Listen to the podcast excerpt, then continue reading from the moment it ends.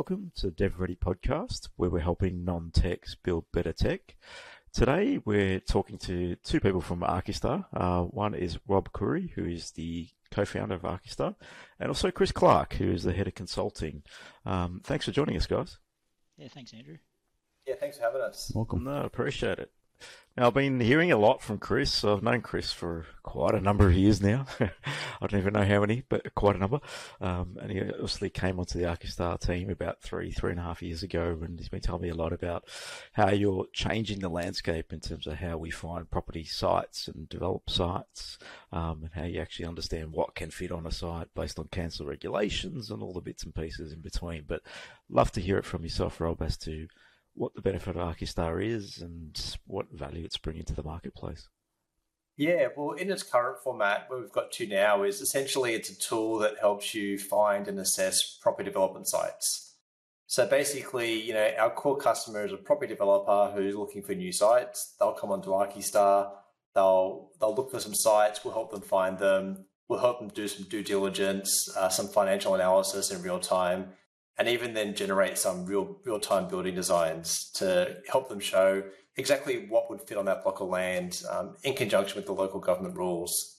So yeah, it's um, it's quite an evolved piece of software. It's come a long way since um, since we first started, and yeah, but we're we're really excited about how far it's come. It sounds like it would be evolved to get to that point. I imagine there's a massive amount of data that's coming into a platform like this. Um, how has that come together in terms of the actual application? Yeah, well, maybe Chris is the best place to answer that because he was a he was a big force in, in yeah. helping us get that all set up. Yeah, yeah pure. Thanks, Rob. Pure grunt work, really. Um, yeah. it, because we're we're dealing with with government and councils, and, and we're dealing with with sources that are really really varied in in both their format and their complexity. Um, you know, Australia itself is is quite complex as far as the, the planning rules and those sort of things go. And um, you know, I think at last count, we're in the hundreds of thousands of, of person hours of uh, collating and, and you know ETL and all those sort of things. It's, it's a lot of hours, isn't it? Yeah, yeah it's a lot of hours. Yeah. I mean, there's a lot of automation involved as well, um, mm-hmm. and it's something that we're just getting better and better at every day. And I suppose it's a bit of a learning there. So, in terms of, um, tell us about how the business sort of started. Where did it come from? Where did it stem from? Where did the idea really begin from, and then to where it is now? Yeah, look, I think, Andrew, if you take a look at the original formation of the company, um, it started with my brother, Dr. Ben Curry. And essentially, his background is in generative design and parametric design. Um, and what they both mean is essentially you can enter in some parameters of what you want, and then the computer will generate some different building designs um, based on what you're looking for automatically.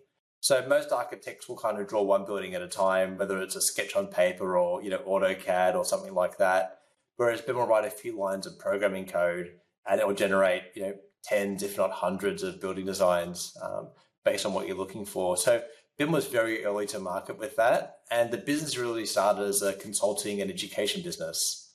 So Ben would go out and consult to the big firms and to the unis. Um, he built some software called um, Archistar Academy, where basically um, it's like an e-learning platform where you could learn um, how to do generative and parametric design, and that's still kicking along now very nicely. So we've got a lot of universities and corporates globally who still use that learning platform. And after about probably a few years of of pushing that out um, through the market, you know, I, I, joined the I sold my marketing agency. My background's more in marketing and sales and, and kind of business. And um, after I sold my agency, I said, Ben, I'll help you out a couple of days a week and kind of grow this business um, and, and, see how we go. End up being that was that was six years ago, still here. Um, so, uh, but it's, it's been a great journey. So basically, we we built the you know the academy that did really well. Uh, what we found was that there was a lot. There's a very very big part of the market that didn't want to learn C sharp programming you know. But they I can imagine.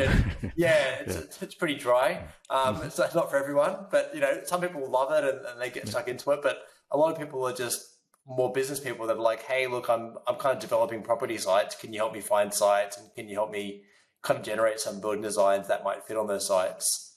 And so we originally started um, like a, a, bit of an MVP of building out a software platform to help developers find and assess and kind of generate sites and building designs and we got some seed funding um, for our first few investors, and kind of the rest is history. So we've raised you know over thirty million dollars now, and You know, we've got 70 staff, so it's come a very long way from those early days of, a, of an MVP concept.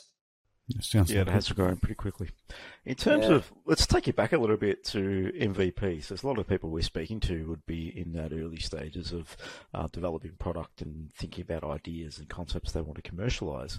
Um, how did you first approach the MVP that you took to market to developers? What was some of the thinking there? Yeah, so we originally started with the software, and then, oh, sorry, the, the, the e-learning academy, and then some of the bigger clients would come to us and say, look, can you guys do like this project for us? So we're looking at this site in Parramatta, you know, and we're not sure what's going to fit in here. Could you guys take a look and tell us what would fit? And then so we we ended up doing a few of those consulting projects for people, um, and then we we realized, okay, well, if we did this, if we really structured this well, we can actually turn one of these around in 24 hours.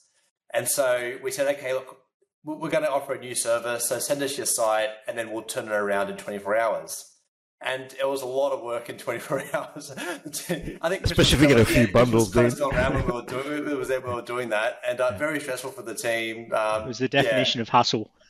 it was hustle, yeah. So, um, basically, you've got to look at all the planning regulations, the feasibility of it all, the the designs. Um, and so, if you gave me a, a, a, you know kind of a site today, and I had to come up with that tomorrow, it's and that, that's assuming you haven't got any other work to do either, right? So correct, um, yeah, yeah. So we we offered that service. We did about thirty of them, and then the clients would say, um, "Look, thanks, Rob. That was awesome. Um, yep, really like the design that you did, but can you tweak this or can you tweak that? Or um, okay, I like that, but can you come up with a new concept now?"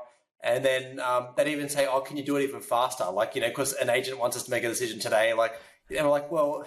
how fast do you know? Like, oh, like instant, you know. So, so, so, we realized that this was going to have to be a, a software um, solution rather than a better process solution. Because no matter how good you kind of drive people and how good your solutions are, you know, any any faster than a few hours is, is going to kind of be impossible. So, um, yes, basically, we built we looked at every single step of what we were doing manually, and then kind of built that into the software so that people could do it themselves. And so, yeah, our our original MVP was quite humble. Um, it was for you know like one state, just New South Wales only. There was no building designs on there. It was kind of just helping people find sites and do some basic assessment. And then yeah, we um, then we had clients that said, oh, you know, could you do you know Perth or could you do Melbourne, etc. And then we're like, yeah, well, you know, New South Wales wasn't that hard, so I'm sure we can do the other states. I'm sure there's not much difference out, between any of them, is there? yeah, yeah. It's, um, as Chris could probably tell you a bit more, like there's, um, yeah, just because you could do one state doesn't mean all states are the same. So um, there's an incredible amount of work to mm-hmm. um, to kind of get the other states loaded in. Yeah. I think there's a fair bit packed in that. There's a lot of learning for people to think about. Is sometimes people jump way too early into building tech um, and build a product. And I think some of the advantages or some of the steps that you took were working on projects, understanding what the client really needed, and then you understanding your processes first. And I think um, that's that's good insight for anyone listening. Just make sure that before you jump into building something, you've got real clarity on where you're going. And I'm sure that's evolved over time from where it was then, Rob, to where it is now. But it was a good place to base and start from. So Chris, jump into the whole jumping at different states because I'm imagining every council is different. Yeah. All regulations are different. Different wording yeah, is different. No yeah, just to be different Australia's, for the reason. Australia's um, eight or nine different countries. It's crazy. um, and and I suppose you know even through COVID and all the stuff going on with state governments, it really highlights that to the general public how different we really are between one state to the next. And uh, and the, and the planning rule structure was something um, that was, was definitely a challenge. Um, not one state is like another state, so you you're really doing nine different things, uh, or eight or nine different things. So um, yeah, I guess it was like we said before, it was really just a, a lot of understanding the requirements, really going through what it looks like at the start, finding people that can help you. You know, we, have engaged planners in different states to to consult with us the whole time, and and really so we, we um, you know, become that single source of truth that we want to be um, for, for, for the general property developer or architect or someone out there that's trying to save time. But um, yeah, like Western Australia is probably the, one of the biggest challenges for us. That that's the most way out different to any of the eastern states, and they'll tell you the same thing from over there. But uh, yeah, every state definitely has its unique challenges. Is it getting you prepared big... to go to the US? Um, yeah, I guess well, it's it's funny, you know, it's all a big practice run for the states, I guess. And uh, what's comforting about the United States is that a lot of the terminology is the same as, as even New South Wales. You know, okay. they, they run they run zoning. Um, you know, they have single family, multi-family sort of scenario. You know, that's like low density, high density residential, and then each set of rules is linked back to those zones, um, basically on a map, and that that's the the premise of Archistar and how it all works. It starts from there. Okay, so there's a clear like hierarchy across how everything sort of down to the lowest level it's planned. Absolutely, absolutely, okay. yeah. There's just a lot more of it. Yeah, you know, there, there's, there's, states and counties and federal and, and whatever goes inside of that. Counties. Yep. It's good that you had the say 30 customers that you did it by hand first, so you knew that there was a need in the market. You've got your process in place. You've refined it as much as you could and got it as efficient as you could. And then it sort of sounded like your MVP was a tool for you to use yourself first. So how do we just get part of this process quicker and then do the rest by hand? Definitely, yeah. So the tool was used by us first um, before we released it out to the wild, and then yeah, we did like a kind of gradually started rolling it out to different people, and um, yeah, over time, um, it just keeps like it's one of those tools that it's like constant and never-ending improvement, really, because what you'll find is that you'll never get a perfect tool. Like there's always going to be edge cases that you miss, or, or things like that, or new things come up that you didn't anticipate before. But it's just about continually making it better and better, and um, yeah go. It's like whack a mole, basically. So every time you think you've won, another head pops up and you've got to whack it down again. So, uh, but it's great. Like it keeps us interesting. Um, we've got a very, very quick um, kind of development methodology. So we're really quick at getting things out the door. And we'd rather have something out the door at 80, 85% than waiting that extra time to get it fully to 100% because we know that we can iterate quick, we can iterate quickly once the, um, once that release is out in market. So yeah, we'd much rather release fast, um, even if it's at 80, 85, 90%, rather than waiting for the whole thing to be completely perfect before going to market. Yeah, it's something we tell people is uh, don't forget to ship. And like, there's no such yeah. thing as perfect.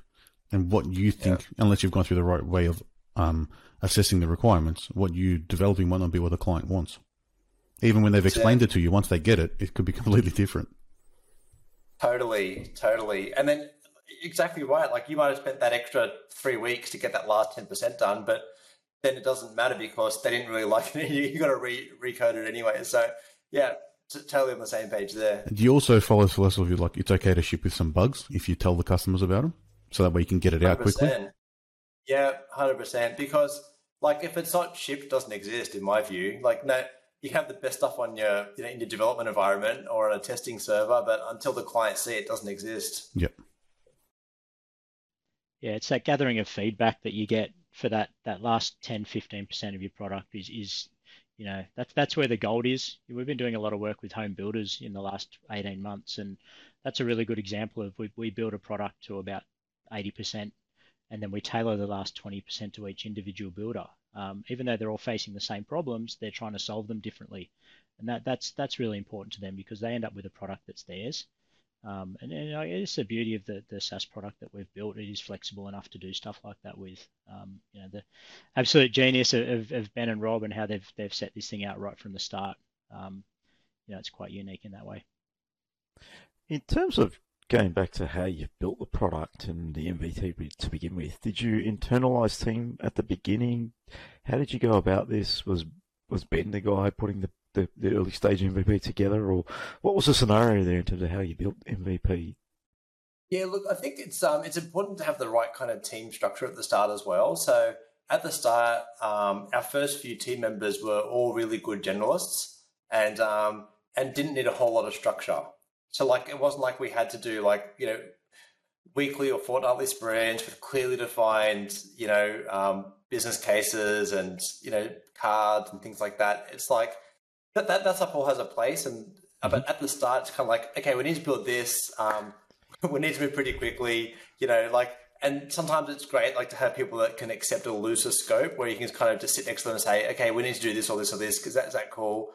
Um, I think as you get bigger, you need to slow down a bit and then you know have more defined and uh, like better kind of user scoping and requirements and things like that. But um, at the start, like you know, it's important to have those. If if you didn't have those kind of people that can kind of just take a, a bit of a light brief and run with it, um, it just take a lot longer to get that first product at the door, which which you haven't really got the time to do. Like you've got a very kind of short runway at the start um, to kind of validate it either way, and so yeah, like Ben in himself, like Ben's a really quick coder. Like so, Ben's Ben kind of pick up a concept and whip something up in a night. You know, like you come back the next day and it's it's kind of version one ready to go. And then it's like our original few people in the business were, were very uh, still still are very similar to that. Um, and so, but the thing is, like that's great at the start, but then over time, you know, when you've got thousands and tens of thousands and hundreds of thousands of users, you need to then build the code a lot more scalable, right? And um, so that those people are awesome at the start and for new features and, and getting things out the door. Then you need a different team for you know a more enterprise and, and scalable product as well. So yeah, but I think if you get the, the order of those hires wrong, then it can like lead to a lot of delays in, in getting the product out the door. And then and the opposite, like if you got the wrong people working at the mature state of the business, like they might get bored. It's like, oh, all I'm doing is running unit tests all day. You know, I just want to, I just want to get some cool stuff out the door. So yeah, I think it's kind of horses for courses, so to speak. Mm-hmm. Yeah, I think I agree there. Um, I'd put, I don't know much about us, but our background, we run a software consulting business. Anthony is one of those guys that would just get anything done pretty quickly. But it would be a bit buggy and a bit messy, but it's done and it works and you can see the outcome really quickly. Um, and you get other people to clean that up. But I think you need those people in the early stage because um, getting a product out the door, like you said, you need to validate it, you need to make sure you're on the right track. Um, you're not just spending six, 12 months building an MVP. That's not really what the point of it is. It's the quicker we can get it out, the better generally. Now, early on, you mentioned that you've raised, I think you said $30 million.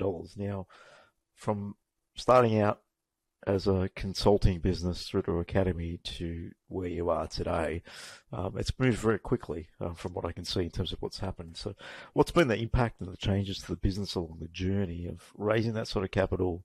How did you go about that? And then what's that meant for the business in terms of how you've operated it and how you've been running it as you've been growing? Yeah, look, I think for us, in terms of the capital raising, we were very fortunate that um, our first few investors were quite well known in the property and tech space, and, and they had a lot of connections as well. So once they made the decision to kind of come in as investors, they were very helpful with introductions to um, you know their contacts and, and other people that they knew as well. And so, um, yeah, it wasn't really until about 18 months ago, about almost two years ago now, where um, we actually raised our first venture capital check from a professional VC firm. Before that, it was all um, high net worth individuals and family offices and things like that. So, um, yeah, again, I think it's um, it's all about kind of getting the right investors at the right stage. Like if you pitch a VC right at the start where your idea isn't fully formed yet and you haven't got great metrics and, and things like that, like there are some VCs now that like that I'm seeing that are getting even earlier, like into that early kind of seed um, stages, but it's less less likely still. So always better to have a, an angel investor or a friend or family or, or a contact at that stage. Um, yeah, I suppose it's um, a lot bigger risk but bigger reward, you know, coming in at that early stage. So yeah, and then um, and yeah, like I think the way that we did it by kind of doing that way and then bringing in the professional investors later on once we're a bit more mature um, was probably the right journey for us for our business at least. Yeah. In terms of um, you obviously got a marketing and sales background and um, you mentioned you sold your marketing agency.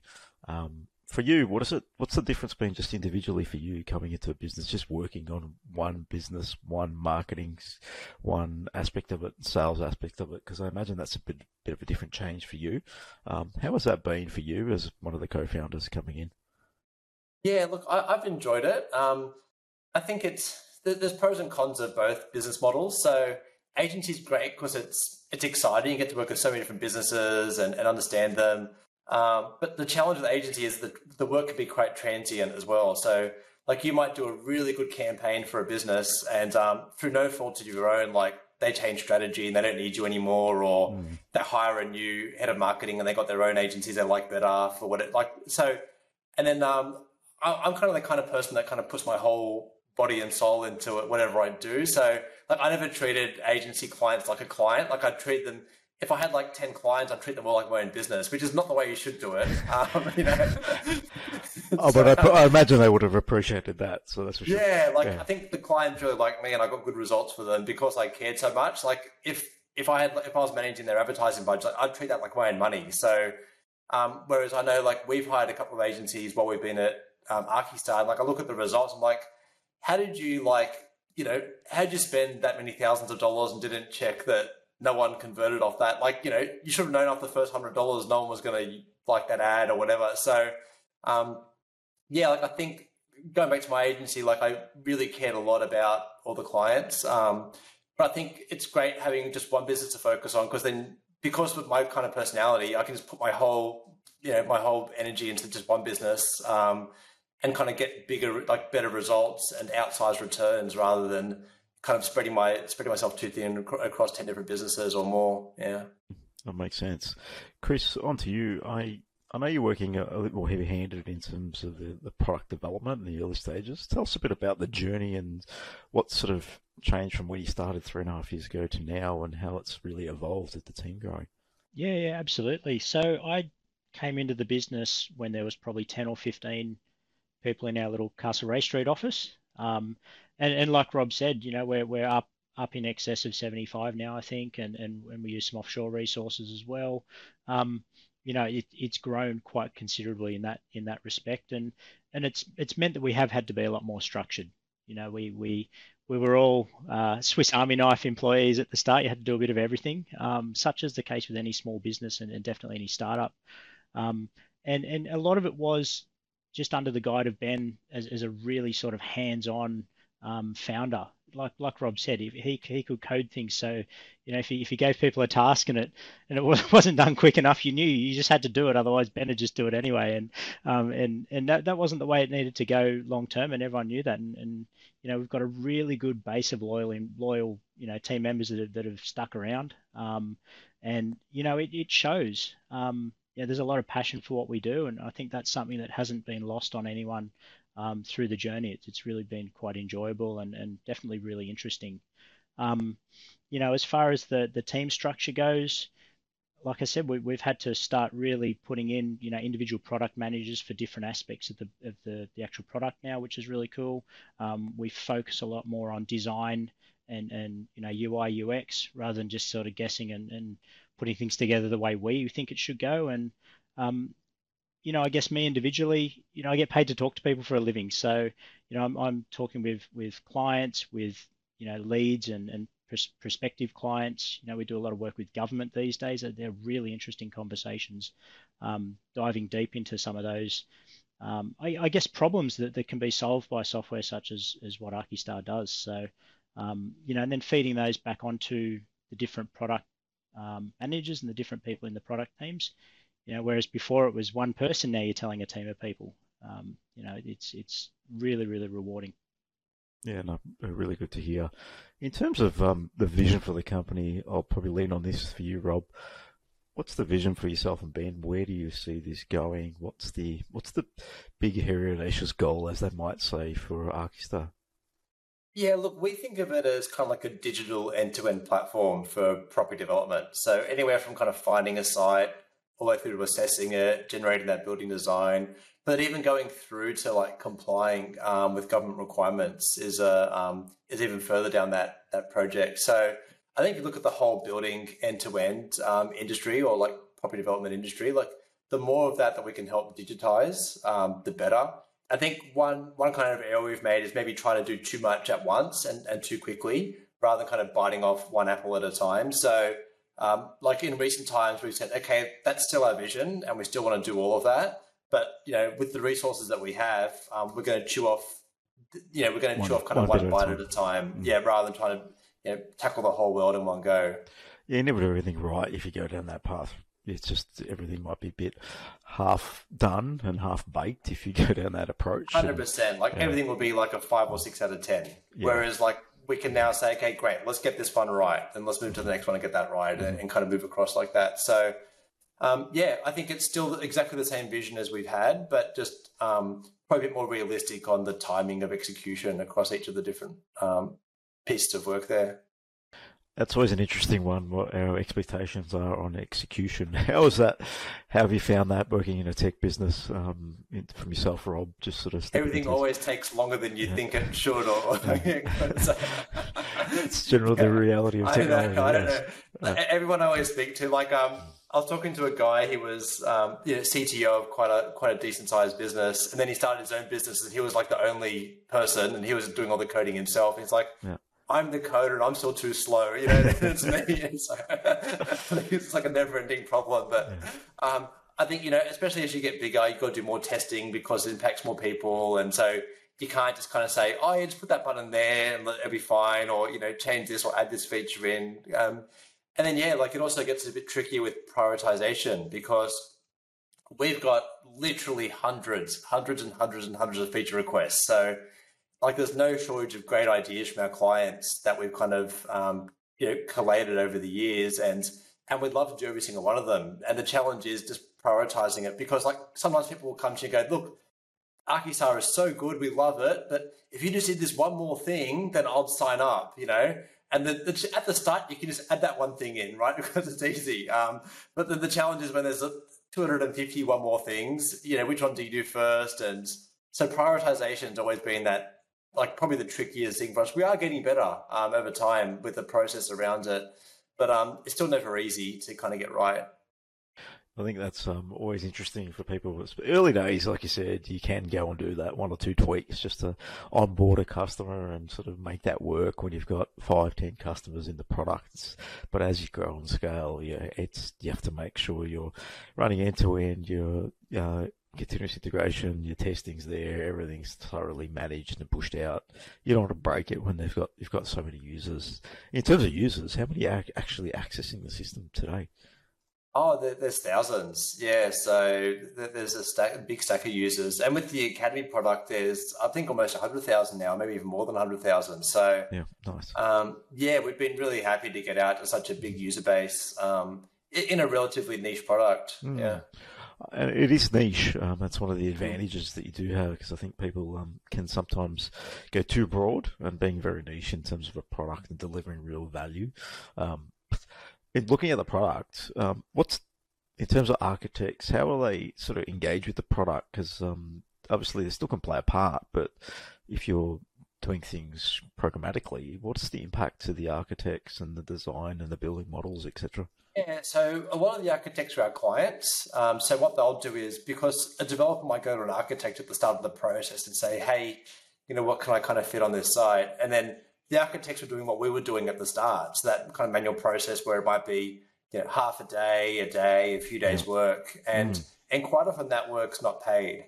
So uh, they'll do it as kind of business development, uh, which is great. Like it's been a proven thing, but if they can do that in a couple of minutes on Archistar rather than spending a day or two on it, um, it means they can do a lot more and, and, kind of pitch for more work. So yeah, a lot of the like the more savvy architects are using Archistar as a bit of a business development tool to say, hey, look, here's you know, yeah, sure, if you want something quick, here you go, and you know, if you want something a bit more detailed, you can pay for it. So I think it's um, it's been a really good fit for those like kind of tech savvy architects. Yeah, it makes a lot of sense because um, mm. that's what everyone wants to know, especially the, the smaller developers, etc., that go straight to the architect. What can I fit on here? How do I squeeze an extra townhouse in this spot, etc. Um, and if they're spending a day working that out for them, they might not even be getting paid. They might not even own the property yet. So um, yeah, and, and the developers just don't like paying like that because they might be looking at mm. 50 sites at the same mm-hmm. time, you know, like yeah. so you don't want to pay every single time you just want to ask a quick question. But then it's not fair for the architect either because they're, you know, how many free favors can you ask for? So it's kind of that weird, that, that weird kind of awkward relationship where, um, yeah, it's kind of un, unstated, but just kind of what happens in the industry. So yeah, hopefully we're helping kind of alleviate that awkwardness and then allowing the architects to work on, um, you know, a lot more of the um, the, the work that they get paid more to do rather than that early stage kind of free or very low cost work. Oh, brilliant! In terms, in terms of some of the learnings, you mentioned that you'd um, do things a little bit in bite-sized chunks at some of the things. But if you go back and reflect upon what's worked and what hasn't, what are some of the things that you would um, do differently other than just breaking things into bite-sized chunks? Yeah, look, I think um, I think over time, like we've probably been a bit too quick to say yes to a lot of stuff. So a client will come and say, "Hey, look, I'm gonna, I'd sign this good contract if you can just do this one more feature." And we say, "Yeah, that's easy to do. We would do it." But what we didn't um, kind of look at was how many other clients could use that feature. And so we built a lot of stuff where it's for one client or only a few clients have used it. And then there's been a lot of work and effort and time to do that. And it looks great. It's like, oh, we got that great contract, but we haven't been building like it's kind of a point solution in time where like we're not geared up, like our investors haven't geared up and kind of invest in us to build kind of um, like individual solutions. It's more trying to build once and sell many. And then so I think um, with hindsight, like I probably would have been a bit fast, like a bit faster to um, kind of partner up with you know, people like yourselves who can do custom stuff for, for clients. So to say, well, okay, here's kind of our core platform, what it does, and then if you need something custom, then um, you know you can work with an agency or um, your own your own IT team or whatever you need to do to make that happen, rather than us kind of taking that on. So because then we, we could have invested that time to make the core platform stronger for a wider group of users. Yes, yeah, so it sort of takes. I was saying when you're at that level, you need to focus on your product. So you have to serve yeah. the product, not the customer. That makes sense. you sense. do, and it's hard. It's hard. It's, it's difficult, like, yeah, because yeah, you've got to bring like, revenue in, right? Hundred percent. Like it's the right advice. Mm. Um, then, like when a customer's kind of got a check in front of you, and you it's need difficult. revenue, and you know to kind of and you got it. So, um, but in hindsight, like making a few more tough decisions like that, and, and saying no a bit more often, mm-hmm. um, probably would have accelerated our journey with that core platform to a big. So yes, you might be saying no to one customer, but then you're saying yes to hundreds or thousands of other ones. But it's again, in the heat of the moment, it's not easy to step back a bit from the from the weeds and, and look at the bigger picture. Definitely yeah. not easy. No. Yeah, it's, it's, a real it's a real balance beam. You know, like it's something that's that's really apparent being there so long. And it, it is you're walking that tightrope the whole time of you know working on the core product, doing some things that could potentially bring in some immediate revenue. Um, even though there may be one-offs for a particular customer, you don't know where they're going to lead. Uh, and software such as ours, like once people start using it, they're like, can it do this? Can it do that? Can it do that? And the answer is always yes. Yeah. Um, the thing that we probably could have focused on a little bit better over the years is when. So even if we even if we did say yes, it was then building in some lead times. Uh, you know, yes, we'd love to do that. And we can do that in four months or in three months, and then see where it sits. Um, but yeah, it's it's it's a challenge as a young company, I guess. A young tech company that, um, especially your exciting the industry a little bit what you're capable of doing, and um, then everyone becomes creative all of a sudden. And how what else can we do? But that's great for you too because you're getting ideas from everybody, right? It's just adding more robustness and um, concepts to the product. But yeah, prioritizing that is not overly easy um, when you've got like I said hundreds and 200, 300 priorities sitting in a backlog. Where do you start? So yeah, it's a tough one. I think measuring those sort of things um, is something we've we've gotten really really good at. You know, there's so many different um, tools out there these days for you know working out priority. You know, me- doing URI scores and measuring, you know, um, you know, tech effort and even even collating those hundreds of, of uh, product requests and feature requests to, to find out, you know, um, which ones are repeated. You know, something as simple as that over the years, you know, we've got 50 people that have taken these requests. If you can't put them all into one repository and start comparing them side by side, it makes it really, really hard. Um, and, and, that stuff's just getting better and better, and we're getting better and better at it. What's some of the processes you put into play there? Because you mentioned you're getting better at it. So, what exactly are you doing in that area? Yeah, um, you know, even the other day, I think all we've we've got three or four different product squads that have all gone through um, probably 20 to 30 product requests for for the next let's say the next two quarters and and really just prioritized them on um, you know uh, what are we saying reach uh, impact uh, maybe maybe usefulness and and uh, how confident you are at actually giving that score itself. And and gone through that as a, as a team with all probably 10 key stakeholders at a time in the business that know what they're talking about in that particular field. Um, that's one one way. And then, like I said before, measuring, just doing a lot of you know getting data on our own usage and the way our, our customers are using the product. Like Rob said, there's thousands of of for lack of a better word, testers out there that are telling us what's right and what's wrong with the product on a daily basis, and capturing that information is a challenge in itself, and then and then paying attention to it uh, so yeah, lots of measures, lots of metrics, getting a lot of data, and then and then really reviewing it as a team and you know doing the right thing from there rather than it just being one person going this is what I think we should do. In terms of um, you mentioned managing the roadmap. What does that look like? Is that managing a quarterly, annual? What do you do in terms of sort of managing your roadmap in terms of what's what's the core direction you want to take compared to what's coming in from everywhere else, from the customers themselves? Yeah, I think we've um, again hasn't been our strong suit in the past. So um, we've been kind of it's been hard for us to stick to a roadmap because we've kind of put a roadmap in place and then we get all these hundreds of requests and it's like okay well let's stop doing that and move this over here and do this first. Um, but re- recently probably the last six months six months or so we've got a lot better at saying okay look this is what we're going to do this quarter.